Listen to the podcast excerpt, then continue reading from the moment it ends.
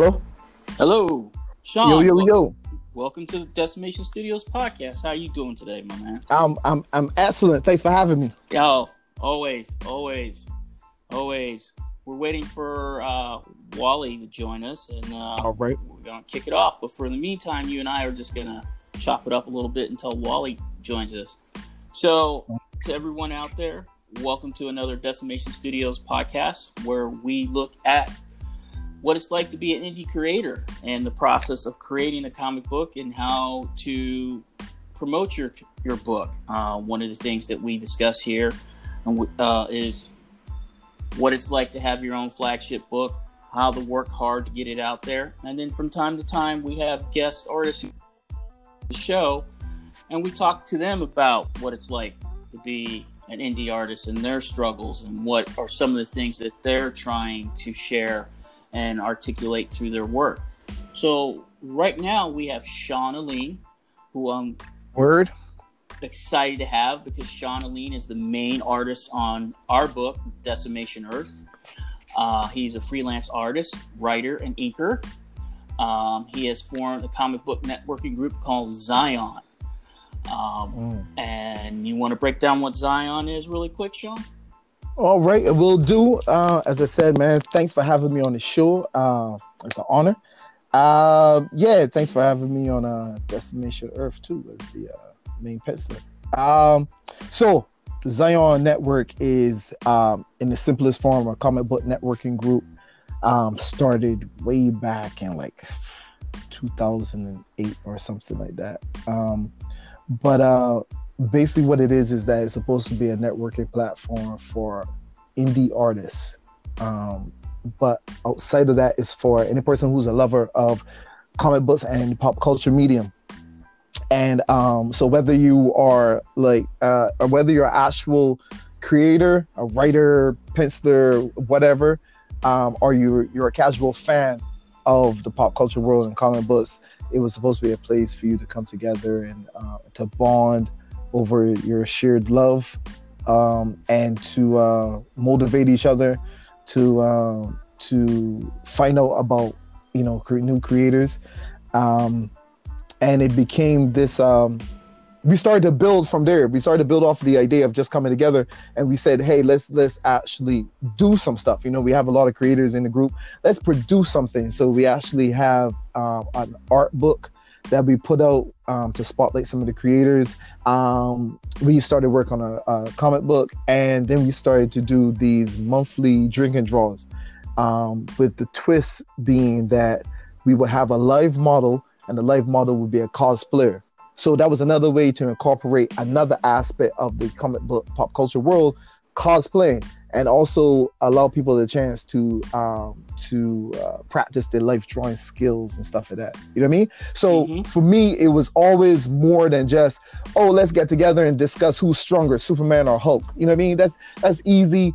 Anybody could do that. Uh, that's common. But it was like you know we're going to get together. We're going to have those discussions. Yes, but no, let's actually work. Let's actually do some stuff. Let's build and and and really hone some skills. And you can leave a meeting feeling like, yo, this was an all around great experience, not just meeting with friends, but also doing some stuff. And um, yeah, and we have grown to the point now where we have a branch in Barbados, and we're talking with some other people about setting up a branch in other cities as well. Wow, that sounds amazing. I mean, you do a, a live Instagram. Uh, Yeah, yeah, that's the other thing we started doing because uh, you know, the world being what it is now with COVID, Mhm. we decided to utilize the uh, online presence Mhm. and um, we started doing these lives uh, every week at five o'clock um, from five to seven. And it's funny because when I started doing it, it was I was I only wanted to do it bi-weekly and it was only one hour. I was thinking about ah we don't have the time and Mhm. nobody's gonna be interested in in the you know in what we're doing. Next thing you know, here we are, 25 episodes later, well 26, and we just did a three and a half hour show um, because of the demand for it. So um, yeah, man, we you know we we trying to incorporate some um, some stuff, and uh, this week coming up actually, um, we are going to bring back the live drawing aspect of it. So we're going to have a model and we're going to be she's going to pose for us and we're inviting everybody who you know who watches the the program to you know get your pencils and pens and uh, paper and draw along with us. Or tablet whatever it is you use. All right. Hey wally mcnair just joined us sean.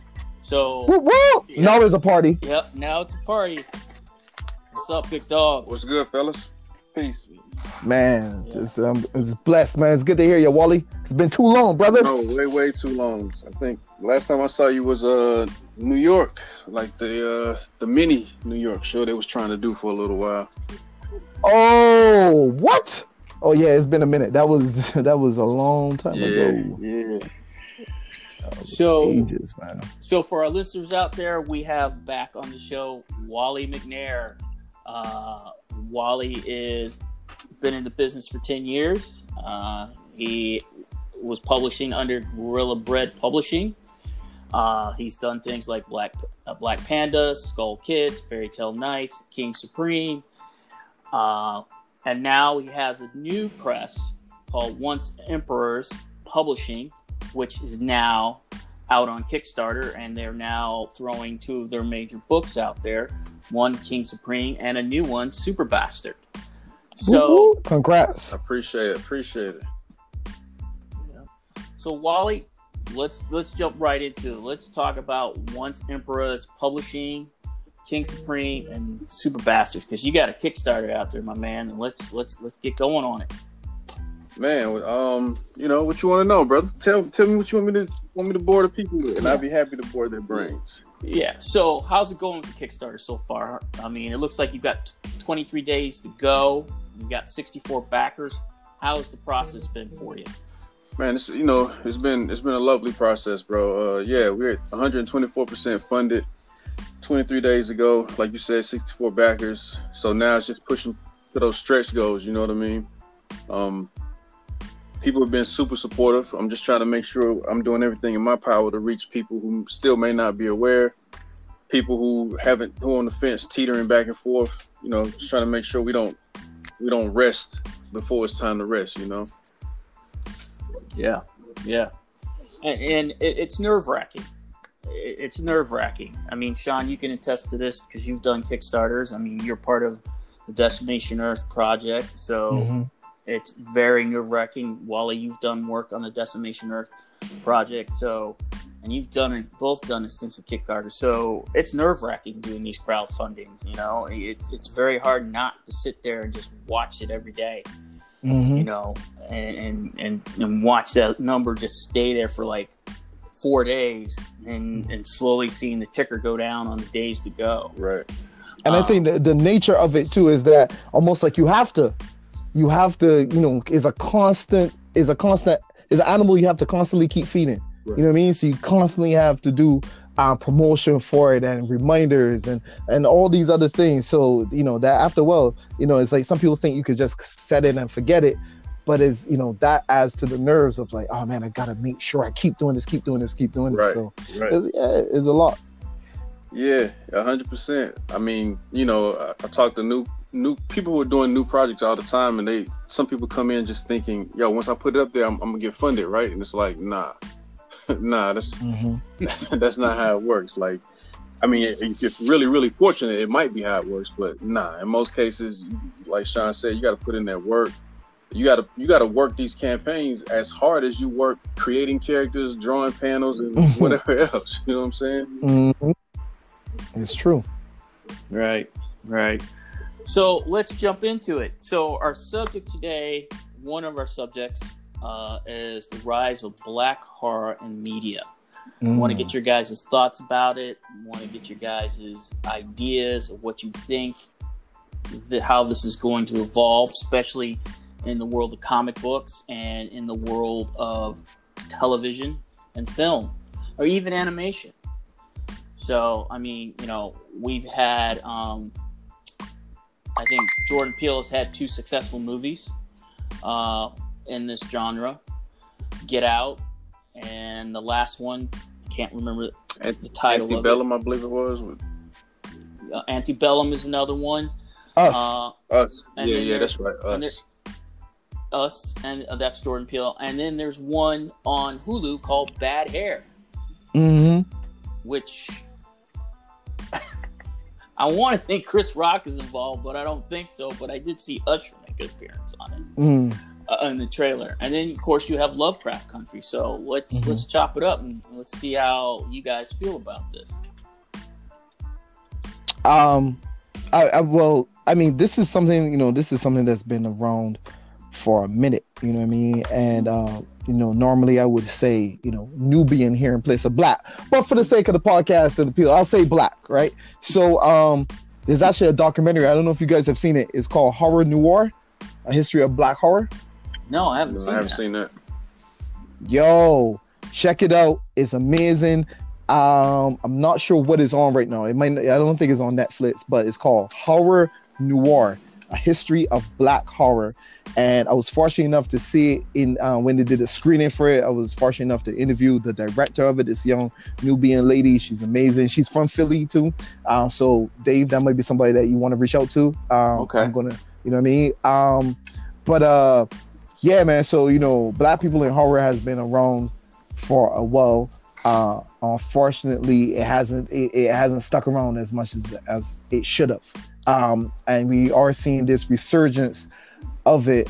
And um, I think what happens sometimes is that people, you know, they act shocked, like, "Oh man, this is you know this is new," and it's like, "No, this is this is this has been here." Um, is just is just now getting some attention. You know what I mean that it deserves. Right. Uh, I hope I hope that um, is a is a genre that is continued to be explored. And uh, I'll say one of the things I love does is the social commentary beneath the surface. It's like you could still ha- tell a good story, you know, um, but and you can inject these different these different layers through it without forcing it down somebody's throat. Yeah. Right. Yeah. Right. Uh, for me, I I look at it two different time periods. I look at it as a new renaissance. I'm going to use that word for black horror, Mm. horror versus the Mhm. old black horror, which I grew up on, like Blackula, or Mhm. um, a couple other, I guess you would call black exploitation horror films. And Mhm. I kind of, I'm kind of excited with what Jordan Peele's doing and and other directors with this, such as Lovecraft Country and everything, because let's be honest, usually the character in horror movies who is the black guy usually dies first. Yeah, You know, this is you know, and in this case, you're getting a chance to see this more in a realm where the actor who is diverse actually experiencing the horror happening to them. Right. Now, Antebellum, I haven't seen it, but from the sketch, thumbnail sketch I got about it, it is crazy how Mm. the story is set up. Right. Okay. I, I haven't watched it either, Um, but it looked like it's, it's pretty interesting. And it's got Janelle What's Monae your in it, so you know. Yeah. What's Can't your go wrong. I know. What's your thoughts, Wally? I mean, anything that's showing showing us on screen or us in a position of leadership power, anything that's showing us, I'm always going to be for, whether it's, it's my cup of tea or not. I'm not really huge into horror. Um, my my my wife is. A lot of my the people around me are. I'm not as big into it personally, so I can't speak from a critique standpoint. But I did enjoy Get Out. I haven't watched Us yet or Antebellum. Um, but I'm gonna always be in support of seeing us in positions to tell stories. So whether it's something I, I'm 100% into or not, I want to see it happening because I feel like everybody else gets a chance. Well, not everybody, but the, the dominant side gets a chance to tell every type of story that they want at any given time, whether it's a great story or not. And it's cool. It, it ha- it's, it's okay. So I just I look at it like when we get a chance to tell these stories, and as we continue to build these opportunities, platforms, and outlets to tell our stories, I want it to keep happening, whatever it is. Right. Right. Yeah, definitely. Do you remember the one? It was Tales from the Hood. Oh, yeah, I remember. Yeah. I don't know if that was really a horror. but I don't know if it was a horror or what it was supposed to be, but it wasn't very good to me. Yeah, I think I think it was supposed to be a horror. Um, I'm like Wally, like I'm not really a big fan of horror. You know what I mean? Like I, you know, I as a Nubian man, I, I live in fear a lot. Right. So it's you know, I'm I'm good. I got to you know what I mean? Like I got enough horror surrounding me, so I don't need to be scared. I like a I like a good thriller. You know what I mean? Mhm. Like uh, I would say like the first Saw movie. I like that like that type of stuff. Um, but uh, you know, and and that that's something that we also don't see a lot of black people in. Right. Um, that psychological type stuff. You know what I mean? Like because there's I think there's different kinds of horror. You know what I mean? Uh, I think you know Get Out was a good example of that. Like that that psychological type Mhm, horror is mhm. th- there was a physical horror too, but like I said that the so the deconstruction of um of Right. society uh anything that you put under the lens enough it becomes horrific you know what i mean? Like it reminds me of um like you know you ever see you ever see those uh those uh like pictures of like something under a microscope like really close and you're like yo this is disgusting Mhm. and it could be like it could be like like a, a glass sculpture it's like oh this is beautiful then you see up close you see how like the crystals interconnect it's like yo this is weird Right. looking so anything that you you examine close enough is like "Mm, there's some there's some there's some stuff going on here which i meant to ask yo dave can you curse on here or not You might as well go ahead. okay because you know Yeah. sometimes i got i got a filthy mouth you know what i mean so No, no, man. We But, uh, keeping it frank. We keeping it real. Keeping it real. i want to i want to respect the the Right. platform you know No, what we're mean keeping it real. We're keeping it real here. You know, um, this is just like us getting together. You know, if COVID wasn't around, us just sitting down at a convention Mm. or just hanging out, grabbing dinner, and just having a frank conversation about things in life and about the industry. So, okay okay i like that i like that yeah. so my question my question for y'all is um do you do, as far as it comes to comic books do would you want to see more horror type comics? I know wally you said it's not your thing david might be yours. Do you think there's a there's a space for that within comic books? I, I, I- think there is, and I think with Lovecraft Country, um, and the way that they're ex- they're exploring horror from a different point of view, especially, and you and I have had this conversation about Lovecraft, about how they're exploring racism as horror, as along with the creatures that Lovecraft created, because he was an overt racist and white supremacist and homophobic and everything. I think there is a way to do it in comic books. However, what I've seen in comic books is more like Saw type Mhm. of horror. You know, butchering and cutting and slicing. You know, something like Hostel Right. Right. Mm-hmm. to me, what you and I are trying to do with the team with Decimation Earth is create that psychological horror, that physical horror, and combine it with the superhero mythology with what we're doing with Lovecraft. That's where I think I would like to see the industry go with that. I mean, I don't want to necessarily read a Saw in a comic book. Mhm. I can go see that on TV. I want something that visually draws me into the story, and then like next page, I'm like, oh, you know, you know, like that jump scare. That's Mhm. what I want to see. because i know there's a lot of it in um yeah western culture um in um sorry in um Japanese culture. Japanese culture. Um, you know, certain uh, there's like that's a whole big industry, Right. Yeah. the horror mangas, and you know, over here, that was the leading uh, genre before superheroes for a point there. hmm Like horror, the horror comics was the big was a big thing. Um, I think my favorite So I was was Wiki just- City. Wicked City. Yeah, Oh, yo, I remember that. yeah, and then That's, I- that is a classic. and then I think Akira was the one that set the standard. But would we consider that horror?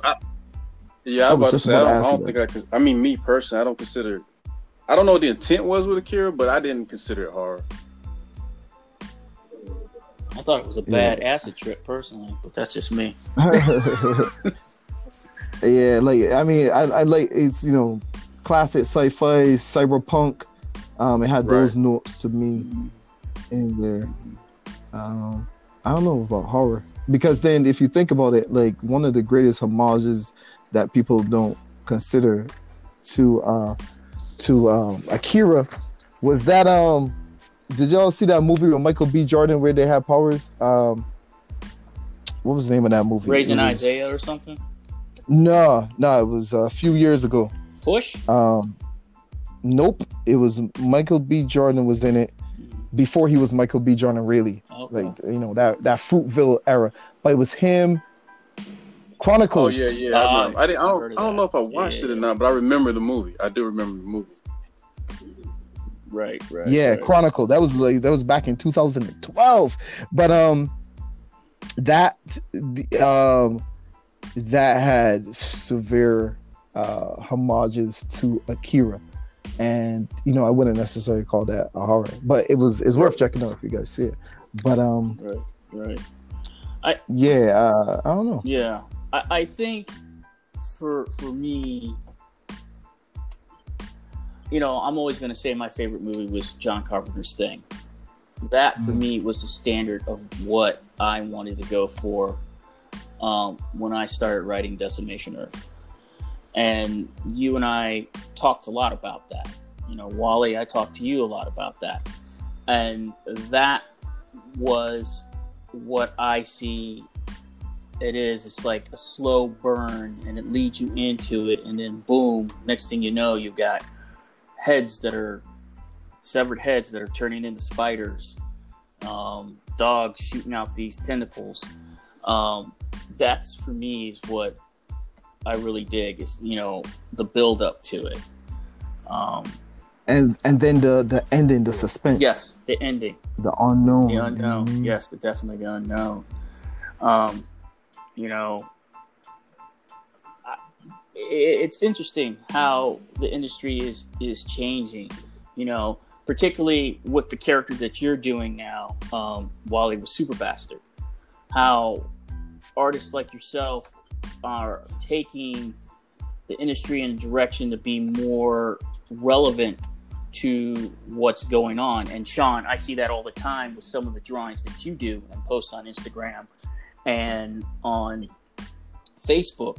Both of you are very uh, open minded about what's going on in, in, in the climate right now. And both of you express it through your art and your storytelling. Right. I mean, I don't. I don't think we have no. We have Definitely. a choice to a degree. And for the record, I guess Superbass is kind of a horror a horror story for some people. if you're on the other end, Mhm. Uh, yes. on the other end of what, what he plans to do. Um, Yeah, yeah, yeah. I mean, yeah. I, I would, I would put it. I would put Super Bastard in the category of Lovecraft Country because the horror of and the monsters in that world is racism. And as we know, racism can be most horrific and scarier than Jason to me. And maybe I'm overstepping by saying that. no, uh, no, I think that's that's But- what Shawn's point was. Like, as black people, we just go, just leaving the house can be a whole other adventure that you didn't even want to sign up for. So, you know, and I, I Mhm. always tell that same thing to people. They're like, "Yo, you want to go to the movies and see this?" Like, nah, I'm good. I don't need to be scared. I don't. I don't need anything else to put fear or concern in my heart. Like, I live that every day, so I'm good on that. That's not gonna scare me, really. You know what I'm saying? Like, the dude running with the, the Mm. machete and the hockey mask ain't gonna scare me really because we don't been through that and more on the outside for real. You know what I mean? So, you know, Mhm. um, Mhm. but I also think like us getting to tell these some of these stories from a different standpoint, hopefully opens up people to understand that there's more than one way to tell a story, and there's more than one way to instill fear. You know, they've always said that that us as black people are one of the most us being in position and organized and unified is one of the scariest things ever. Which we see we've seen many examples of that throughout history. You know, on many scales. Whether you're talking about Mm. Panthers, Fred Hampton, Malcolm, Marcus Garvey, whoever, like anybody who organized to a certain degree, there was a fear that came out of out of it immediately. Just the conversation of, you know what I'm saying? So, and and I think that's what Mhm. some of that is what Super Bastard hits hits on.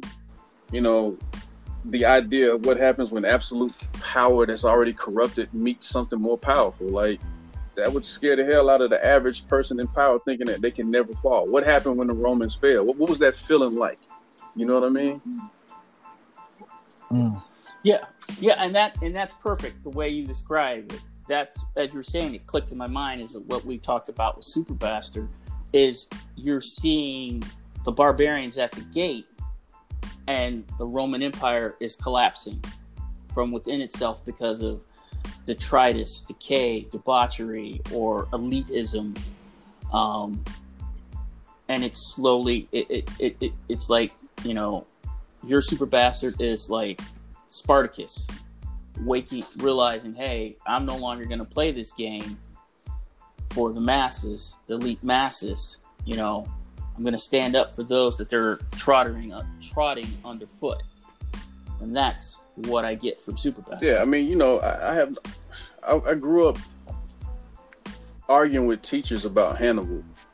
you know what I'm saying? Like, I, I, I grew up having mm-hmm. to watch this man portrayed as a white man on History Channel. You know what I mean? Like, these are the things that you mm-hmm. grow tired of because you're just like, look, everybody, everybody got their history intact. So don't further destroy ours. Like, let us get a piece of that back. You know what I'm saying? I, that's why I always thought that that scene in Black Panther when Killmonger was looking at the artifacts and was talking to the lady about how mm-hmm. it was like, how you think y'all got these? You know what I'm saying? Like, so mm-hmm. there comes a point mm-hmm. in time when you, you got to go back and get it back. And you can work with me on that, or you can work against me. That's your choice. But if you choose to work against us, then there's going to be accountability for that. You know, we, we're, in, we're in the age of people not wanting to be held accountable, and we can't move like that no more. Super Bass is about like, look, it's a story, it's entertainment, it's education, but it's a story about like, look, you're gonna be held accountable, and the end result is whatever it is. But right now, you can't do anything about this. you know what I mean? Which is, go ahead. I, no, no, no. So um, I was just going to say that I love your, you know, what you just said and what you're doing in the message, and it ties back into something that um, David first he started off the segment by saying that um, you know, you and I, Wally, you and I, like uh, with our art right. and the message we're trying to put out there, right? And were you just saying that you argued with your teacher about um, Hannibal, like that struck that struck a nerve in me because I I wasn't a- awake to those type of topics when I was young. You know, growing up in Barbados, um, we I was I, it's almost like I got spoiled for like I was in I was like in a right. bubble in a way, right? Like looking back, all of our school books had right. brown right, skinned people in them. You know what I mean? We were uh, the the majority. I had like maybe like three white people went to my school. You know what I mean?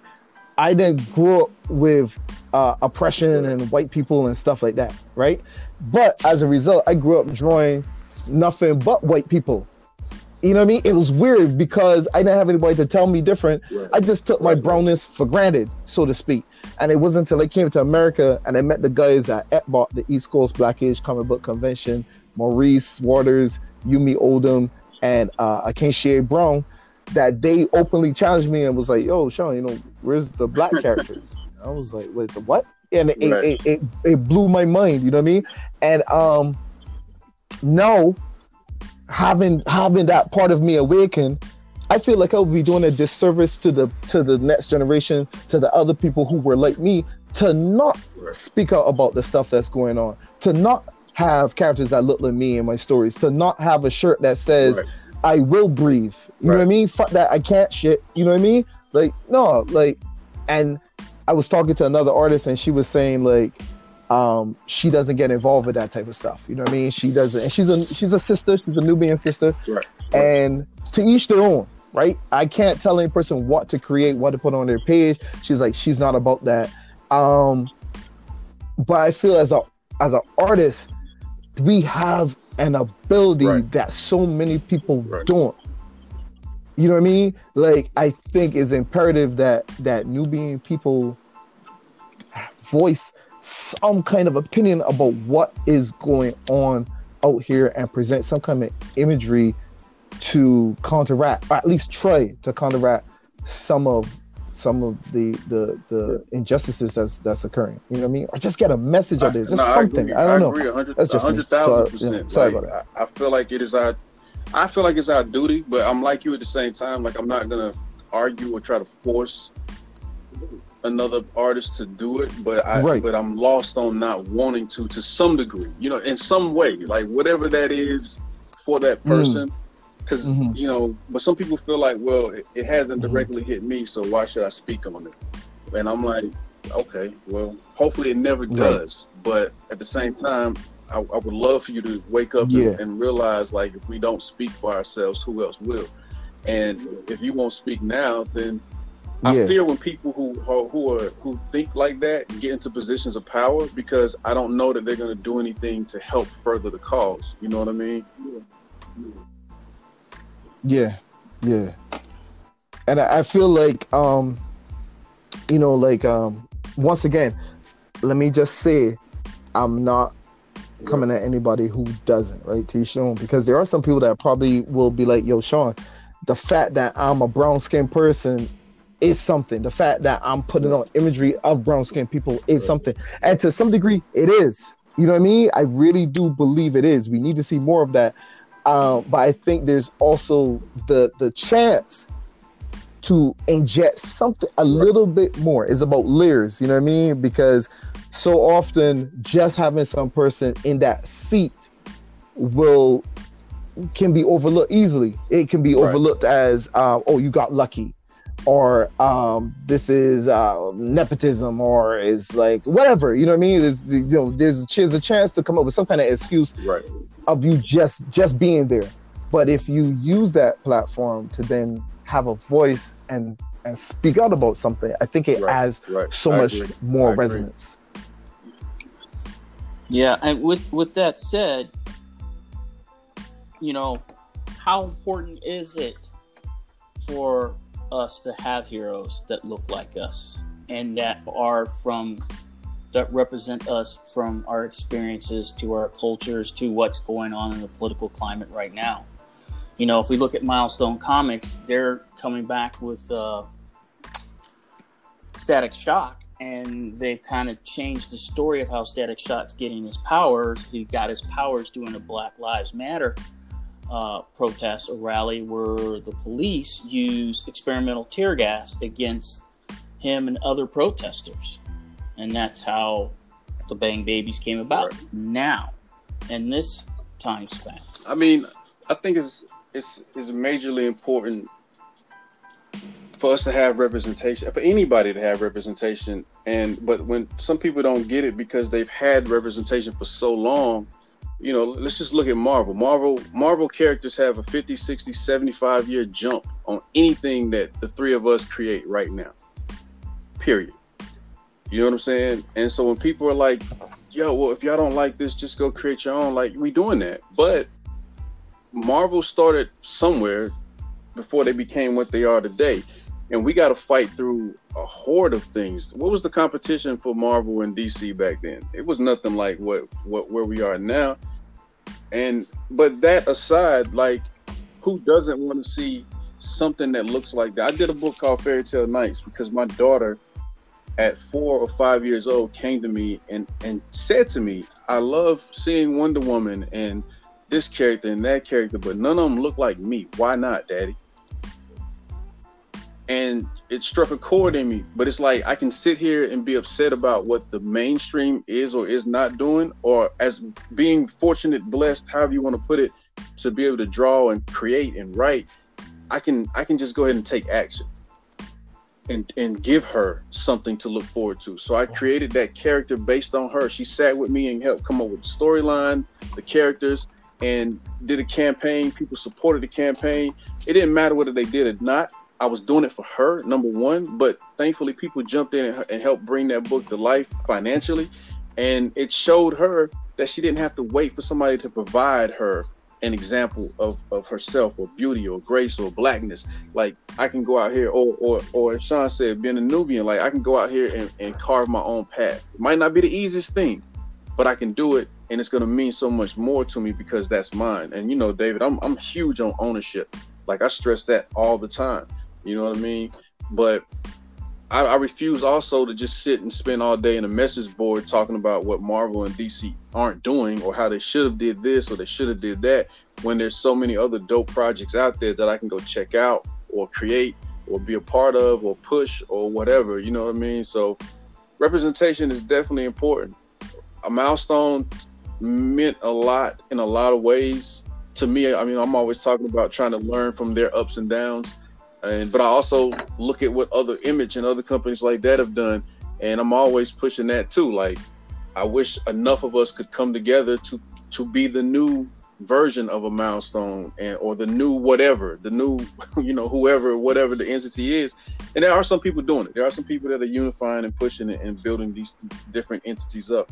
But i think at the end of the day i want to see more of us in positions and I want to see our people supporting, not waiting until something becomes hot because it's over at Marvel or DC or IDW or wherever. Like, support it from the ground up, help it get there, especially if you know it's worthwhile. You know what I mean? Mm-hmm. Yeah. I I mean, me personally, um, I just feel like what we need in the industry uh, uh, are books with more white people. Uh, I feel like there's a shortage. yeah, that. I was, so I was waiting. I was waiting. I was, I was like, Shawn um, playing, but let me listen. He, he, might be going somewhere that I'm missing right now. I love I love to mess with Dave, you know, because Dave Dave sometimes takes everything I say so so real, so right. serious. And he's right. I'll hear the pause and he's like, wait, what? So uh but uh nah, you know, and uh Wolly, you just said something, man, that I love as as far as um, you know, a lot of people it's easy to sit and complain about shit. You know what I mean? It's easy to sit and complain right. about what Marvel and DC and all the big guys aren't doing. And then, but what are you doing about it? And nothing. And then it, it becomes this thing of I think a lot of people want to take the easy route, right? So it becomes like, oh well, you know what? Right. I wish Superman was black, and they'll they'll draw a black Superman, and then they'll draw a black Batman or a black Goku, and nothing pisses me off more than that. Like I'm so I hate it. I can't stand it. You know what I mean? It's like I don't need I don't need Clark Kent right. to be black. Right. I don't need Peter Parker to be right. black. You know what I mean? Uh, I like a Miles Morales, um, or the hundred the hundred other characters out there that are Nubian, right? That don't get representation. You know what I mean? And I started doing something called um, I started doing something called um, New Perspective, where uh, I take characters, uh, black characters that you know people might be considered washed up or cheesy or whatever, or even ones that people don't know right, enough about, right. and I do a like a revamp of them. You know what I mean? To get kind of to show like, yo, these characters do exist, right? And they're right. they're cool if given the right treatment. And most of the time, and what I do, right? And what I do is that I don't do the um I don't do the um uh like a, a complete alternate universe take on them. I read their history and right. I find a right. way to make it work within continuity. You know what I mean? Just to show like, nah, all it needs right. is just a little imagination. You can make these characters work. You know what I mean? Um, so I love I love what you're saying as far as like, yo, you know, stop stop complaining and do something to showcase how you know either new characters or characters that need more attention. Like, you know, Bishop.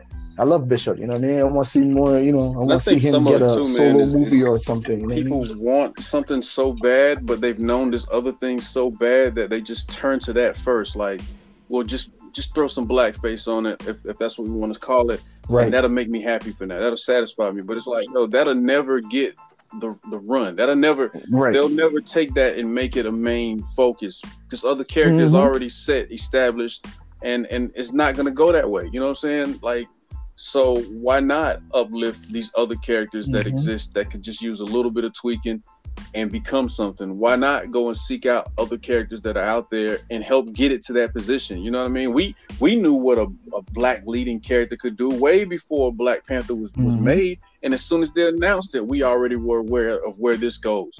But mm-hmm. the rest of the world had to be shown. But even after that, some people still don't get it. You know what I'm saying? Like, right. And and, and of course, all respect due to Chadwick Boseman. Mhm. Of course, respect due to Black Panther as in general. But that's still not something that we own Mhm. or that that started with us. You know, thankfully, Chadwick, Mike Coogler, the whole cast took it Yeah. Owned it in that moment to make it something to show what we are we are capable of, which we already knew. We knew. It's just getting everybody else on board to believe. And that's Right. that's- not to segue it Yeah. back to me, but just to make the point. That's why I call it once emperors. Like I want us, of course, I want to influence anybody, but I definitely want to influence. I have two kids. I want to influence us to know who we are, where we come from. You know what I'm saying? The the the, the fact that our who our people, our bloodline, we Mhm. come from something royal. We come from something powerful. The world wouldn't be what it is today had it not been for our contributions, which don't get talked about in school. You know, I had a my daughter had a lesson today um, in school where the teacher was amazed. Like she's talking online to the kids, and she's amazed that a black person created security systems that go in homes. And she's just going on and on, like, "Oh my God, this is so fun!" And it was a black woman, and she's Mm. like, "Oh my God!" da, da, da, da." And I wanted to jump up and grab the computer and be like, "Yo, like you that shot for real though?" But I said, "You know what? At the same time, Mhm. why am I shocked that she's shocked? Like who taught? Who would have taught her that prior? You know what I mean? So Mm. it's, it, it is what it is, Right. and, and it's a part of us Mhm. reclaiming and putting that position back and putting that that idea back on it. Like, yo, we've always been great, just like other Irish people believe in their culture and who they are, and this group, Mhm. whatever group, like has no problem being proud of who they are. And we as a people have multiple multiple aspects of our culture that have Mhm. influenced culture worldwide. Period. Point blank. And we just got to make sure that we don't forget that Mhm. and we don't lose sight of that while we're getting caught up in celebrating all these other entities that exist out there. Right. Right. And and it's for me that's one of the things I miss about um uh comic book conventions. It, there's nothing I love more than when um a woman comes up with a Wonder Woman Right. shirt and I flip to my drawing of Nubia and blow their mind. And they're like, Right. wait, what? She had a twin sister. Right. Wait, what? Is amazing. You know what I mean? Um, and then um, or even and then like you said, Wolly, you know, being able to show them some of your own characters. You know what I mean? So so the main book I have is uh, the Street Team book that I did with me and uh, my Street Team crew. Shout out to the Street Team crew, and we're all brothers. You know what I mean? Uh, all indie, and um, one of the questions I get, which is kind of kind of sad, is that you know Right. somebody will be like, "Wait, Right. y'all black?" And y'all made Right. this? Right. like, yeah, brother, Right. you know, y'all work together. There's no conflict. And you know, it's like, yo, yes, we can do Yeah. that. Yes, we Yeah. can make our own stuff. Yes, it can look professional. You know what I mean? It's and it's it's heartbreaking that that that you know, like we don't have that standard for ourselves, but it's also incredibly um uh fulfilling that you know some person Right. can because don't get me wrong, I do fan art. I love fan art. That is something. And um you know there is part of it that is a business i am like to be honest with you making that i do plan on making that move out of the fan art biz i do want to switch up how i do fan art because i because i do like it. I do like having my interpretation of these characters i grew up on. I'm trying to see how to make it work but i can't lie. There's something that that that hits me right in the heart when a person is like Right. oh man this is this this is cool. Let me get that street team.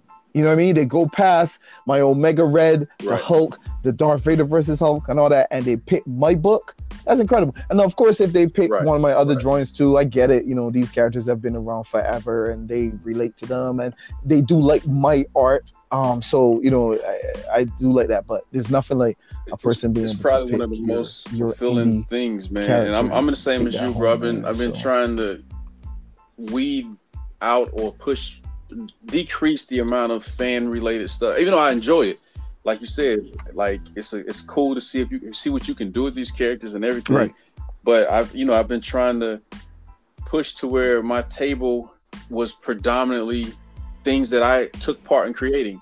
You know, um, but like you said, we understand the, the business side of it. Like if they see these cool takes that we do, and that draws them over there, then hopefully that gives us a chance to introduce them to the to the other things in some form or fashion. Even if they don't pick everything up today, they just remember. And and back to that Nubia thing, like that's one of the most fulfilling things.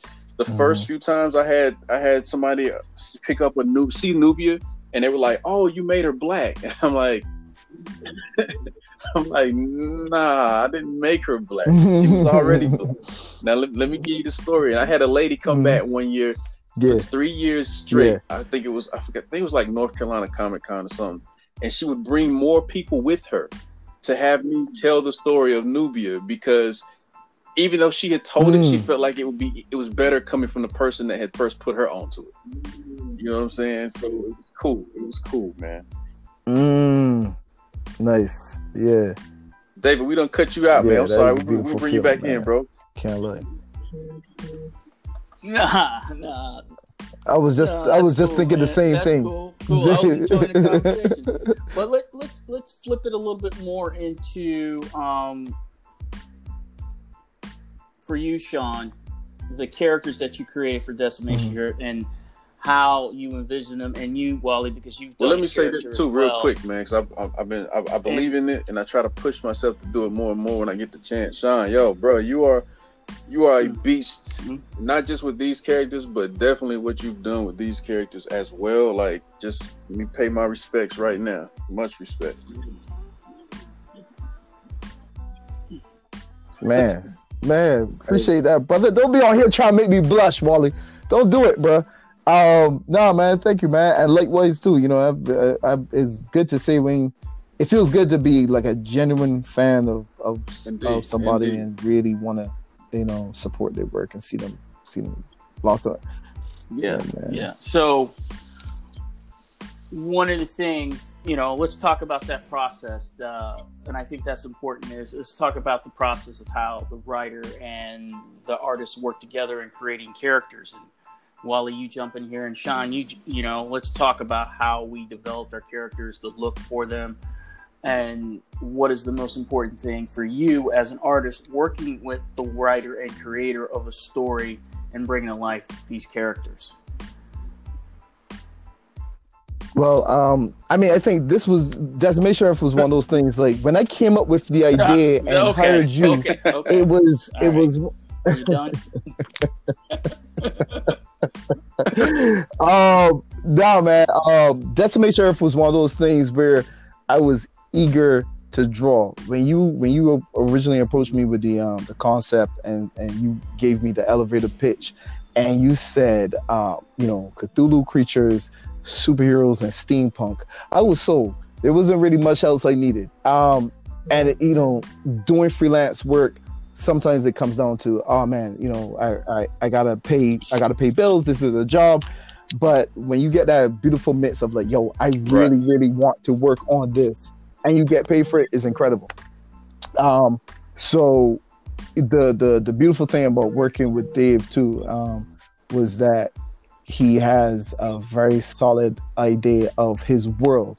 Um, even if it's some stuff that I come on afterwards and like, yo, we should try this, try that. You know, the concept was was the base, the foundation was there.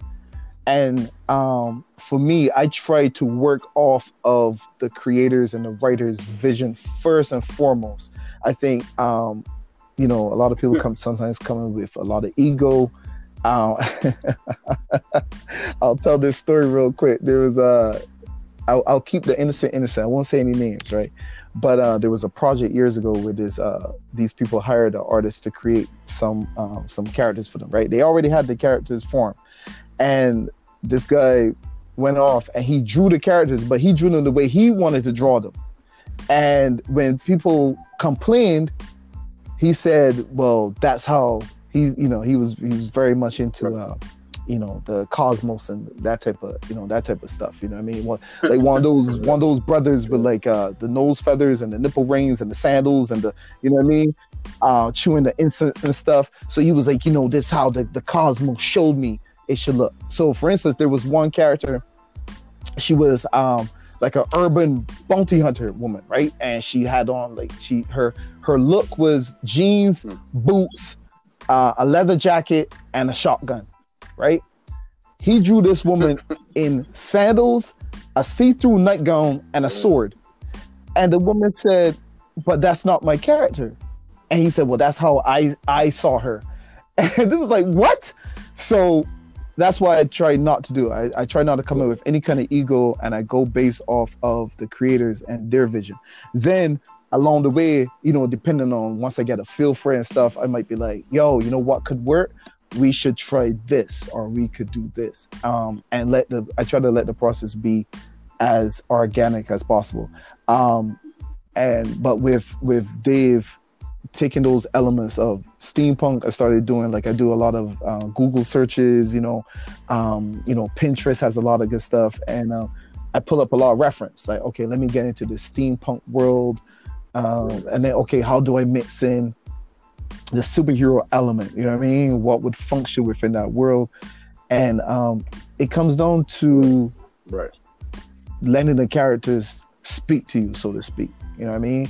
Um, what is what works for this? Thinking of the world as a whole, what works within this world? No, like don't matter. I know if Wolly, you could, you know, this is your process, but for Right. me, no matter how fantastical the story is or Right. the world is, right? That world still has its own laws and and rules. You know what I mean? To a certain extent. So I try to figure out what are the rules of that and work within that and let the characters breathe and create. And then, um, you know, there's a lot of I try to have a lot of back and forth with the creators. Hey, what y'all think about this? And um, till till the the character bursts himself and, and comes to life. And sometimes I get it right on the nose, and sometimes you know it takes a little reworking. And sometimes Dave will be like, "Just do you." Uh, you know, this is this is one. I think one of the greatest examples of that has been Yep. uh, is it Gravestone. Gravestone, Dave? Gravestone, one of my favorite um, character designs in there was um, like one right, of those uh, uh, Bob Ross happy accidents type of thing, and um, it just you know it just came together out of like divine inspiration type of thing. And luckily, Dave liked it. So uh, yeah, Thunder Beast. no, he's my favorite character. But as far as the best example of like happy accidents, it was Gravestone. Like that was one of the ones where I just kind of like, I just you know, it's like the pen did the drawing for me, so to speak. You know what I mean? Um, Battle, but Battle Beast is my favorite character just because I have a big thing for cats for some reason. I like and I, I like anthropomorphic characters too. So like cats and uh werewolves Mhm. are my two favorite Yep. I remember. Yep. and I'm good. You ever play Bloody Nah. Roar? Anybody remember that video game? I never played it. Yo, that game, yo. See if you can look that up, Dave. But there's a there's a tiger in there, tiger character long. That was my Right. character Right. for, for like I, I didn't want to pick nobody else. that. I'm, I'm Dave's good. That's my good boy right there. fighting Games, That's man. it. Don't, don't even, don't even, don't even mention it. If it's not Madden, if it ain't Madden, he ain't playing. Nah, nah, not Oh, okay, beating okay. You up on uh, Mortal Kombat, you know. Stop it. Nah, let's, I'm let's, let's not at let's not Fighter, go into Street so- Fighter. Let's, let's stop right there. Oh, Blanka. No. My twins were like, Dad, why you always electrocuting me? Oh, so you Fight just me, stand in the fight corner and, and tap the buttons real fast. That's what you saying, Dave?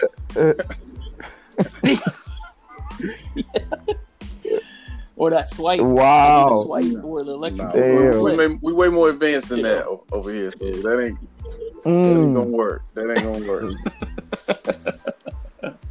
hey, man, Uh, I put ca- I turn cameras That on. sound like a challenge, stuff when I go Wolly. To play these That games you're about to challenge sure somebody, man. In case in case they get online and try to get slick, I can just upload it real quick. I ain't even got to do no talking. you know.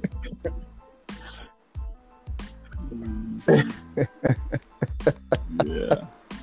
Yo, oh man, I got this idea for like a a, a fighting game That'd be dope. comic book. I want to do at some point, man. Are you thinking think of? would be Are you thinking of doing one of those But crazy things I see on Mhm. uh, in, in books now, fiction, where the person ends up in the video game? Because I've seen a lot of comic books and, and manga doing that. Mm. Nah, nah. This was like sometimes I develop I got concepts that come to me as different things. You know what I mean? Like I don't see them as like they have to be. Oh, this I'm going to come up with this property and it has to be a movie and a TV series and a comic book and a, a board game. Like I came up with it. I had this concept come to me that I was like, I want to see this as a oh, RPG uh, role what's playing. Uh, uh, what's the Final Fantasy type games? Um, RPG. I saw it as a RPG, right? And Right. that's it. But then, you know, along the way, I was like, oh, it, it might be easier to do as a comic book. But I wanted it to feature all Caribbean characters, and it was actually going to be that have those elements of Bloody Roar, where it's going to be a person, and then they have like this altered form that they can transform into, and um, That'd be dope. and it was going to be based in like this futuristic Yeah, yeah. Caribbean setting. dope. Um, I'm gonna say too much more. I'm gonna give him too much more.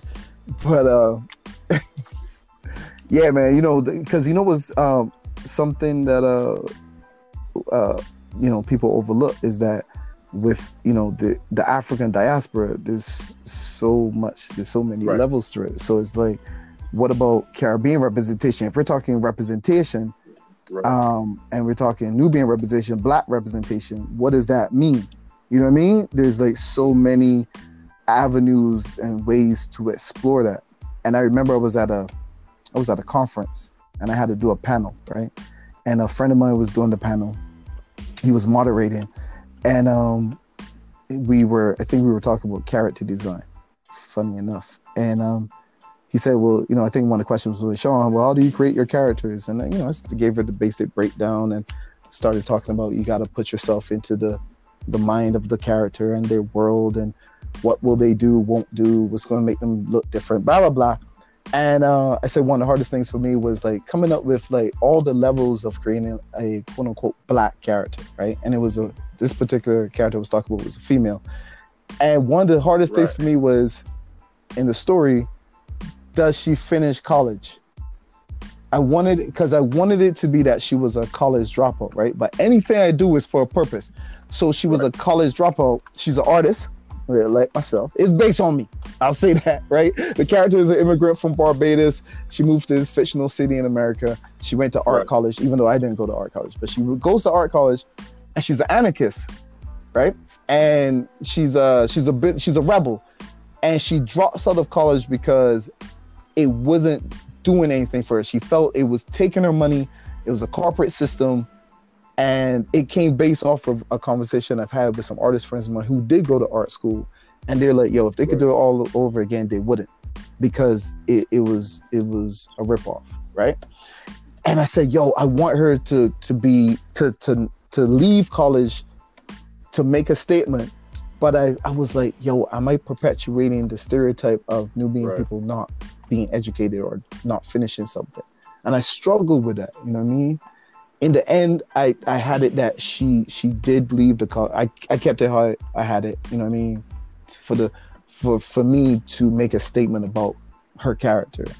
Um, and hopefully people will read more about her and you know see there's there's nuances to it. But I think that's one of the toughest things about creating black characters. That right. Right. There's not enough room for us because to there's so many mess up, stereotypes and so to many have flawed characters. preset things. Mhm. Yeah. Yeah. So so so Shawn, whenever I created Decimation Earth and gave Yeah. it to um That's, David, that's that's the hardest thing for me.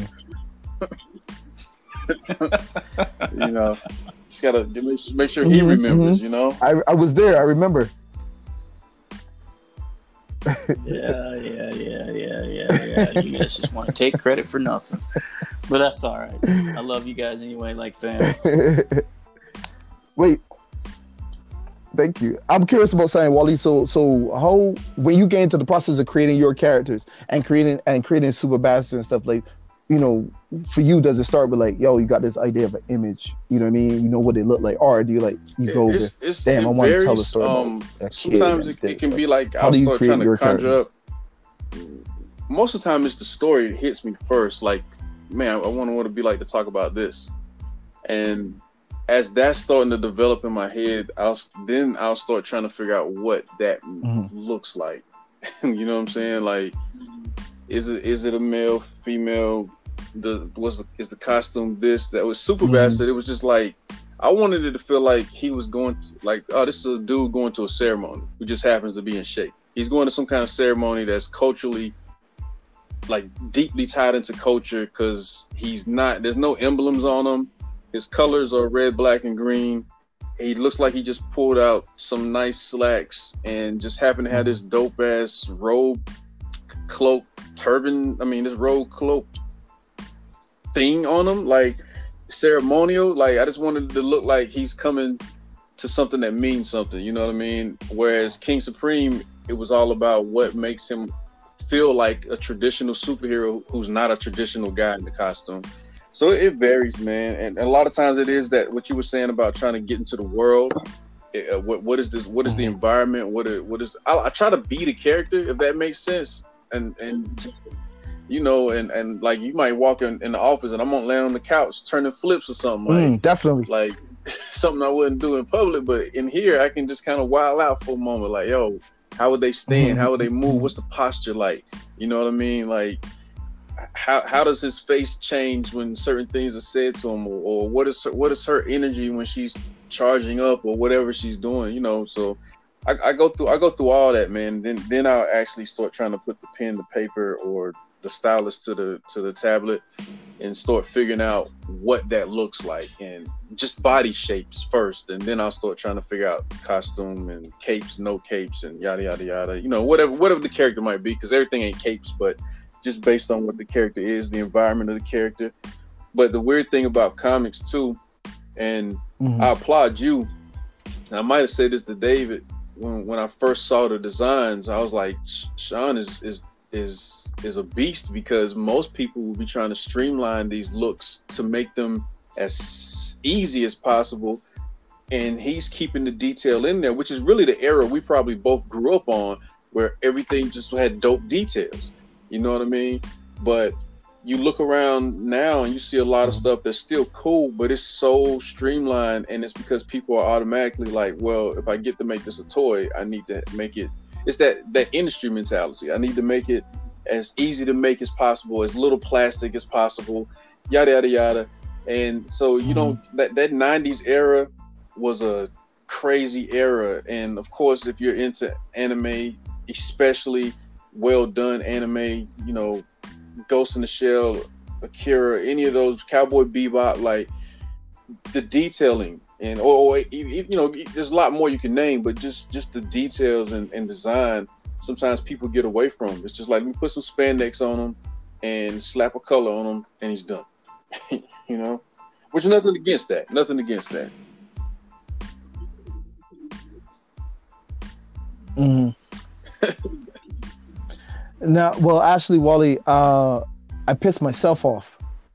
I I, wa- I want to stop doing that, but like like sometimes I'm drawing something and I'm like, why did I add all this shit? Damn, like I'm like, oh my god. But uh, so thanks for saying that, man. Um, you know, I think for me that you know, I think it is that era I grew up in, man, where it's like, um, I'm like detail oriented, and um, some of my favorite artists are more detailed. You know, the Travis Charest, stuff like that. But um, I look at um somebody like Todd McFarlane's right. Toys. Right. You know, and he was like, yo, he right. wanted to to to change the industry. You know what I mean? Love him or hate him, um, right. you know, Todd is known for like doing things his way and going that little extra length. And he's a super detailed artist too. Yeah. But he was like, I, I wanna. A lot of my stories end up being like um, real gritty. Right. I'm, I'm, i think the, the right. greatest challenge for me would be to to draw like a kid's book and not make it bloody and gritty. I'm trying to see if I could do that, but uh, I like. That's why I was always a fan of um, the more um, street level vigilante type guys, and like being in there with the muck and all that. And like some of my favorite scenes right. of Spider-Man right, right. is like when the the lizard has like bust him up and he's got like the half mask, right. his glass is shattered, you know what I mean? And his cloth costume yeah, is ripped. It's like, 100%. oh shit, like he's he's going through it. Like that. Go ahead, David. Jump on back in. We're gonna let you back in. Uh, well, you know, no, it's cool, man. For me, it's the writer. I feel bad. I'm sorry, Dave. I mean, I'm Wolly too. I, I mean, uh, working with artists like you to bring the characters to life. I mean, I mean, it's the fact that Aw, you know I you, have Dave. a vision and I sit down and we talk about it, and and we give each other room to work, and then boom, it's like, oh, that's it, right there, you know. And I think the way the characters Mm. are, are created helps for me, the writer, to be able to tell the story more because you know, remember what we talked about Thunder Beast when we talked about doing Thunder Beast and you came back with the design. I was like, well, I guess I can't kill him off, and then you were just what? I was like, yeah, I had a, I had plans to kill him off in the story, but the way he was designed and how hard he was, I couldn't kill him off. I have to keep him, you know, um, for at least two or three issues. Um, but yeah, for me, that's the beautiful of it. The beautiful piece of it is when the characters come together and it helps me tell the story. You know, And you know what's messed up? I'm one of those guys that I, I like when when um Mhm. characters get killed off, especially like in indie books, Right. because there's no rules, right? You could do whatever. So it's like, Mhm. yo, take him through the ring, make him lose a hand, kill him. You know what I mean? Like all that shit. And but when he said about Thunder Beast, I said, what? I don't. that was like the one thing I was like, no, whoa, whoa, hold on, no, let's let's rethink this. but uh kudos to kudos to for Dave for being that kind of fearless type of creator too, man. Um, I know for me, I know how you feel about this, Wolly, but I don't think I ever want to work on any property that's like Right. 300 issues. Right. I like when like certain animes end. I like when certain books end. Like you know what I mean. Even if you have a spin-off or one of the other, you know, like one of the supporting characters gets his own thing, or there's there's a different story told in that world right. that's right. good, right. but I don't need a part five and part six of the Matrix. You know what I mean? Three story. You know what I mean? Like, I, I don't even want to see like another Neo. I know they're going to revamp it and shit, but give me a whole different story. I'm so sick of Star Wars at this point. I'm tired of it. Over and you're over you're and you're, over you're, again. you're, you're trying to give this illusion of a revamp, but you're telling the same yeah, story I, just I with only, new I characters. that's why I normally tend to when I'm doing my own Over projects do Over, man. graphic Like, novels what? or whatever because Like, I uh, try to go ahead and tell the story I want to tell. And you know, of course, there could be room to tell some, like you said, some spin-off stories or whatever. But I, I I've only had one character that I could maybe see myself mhm. uh, doing a long run on, but if I got the choice, I wouldn't. like, I just, I, I'm like you, man. I like going on and telling the story we're gonna tell, and then moving on. You know, what else? We got something else we can talk about now. You know, yep. yeah. Yep. Well, fellas, we've had a good Yeah. time today on this episode. I appreciate you taking your time to come in and have a chat session with me. Um, everybody, Shawn and Wolly will be back uh, on uh, some more episodes. Don't know if they're going to consistently come back, but they will be back on the episodes uh, with Decimation Studio podcast. So I want to thank you, Shawn, and I want to thank you, man, Wolly. it was a pleasure, And I man. wanna I, thank I our enjoyed being listeners. Everyone have a good. You're welcome. Yeah. Peace. You know, all right. Man.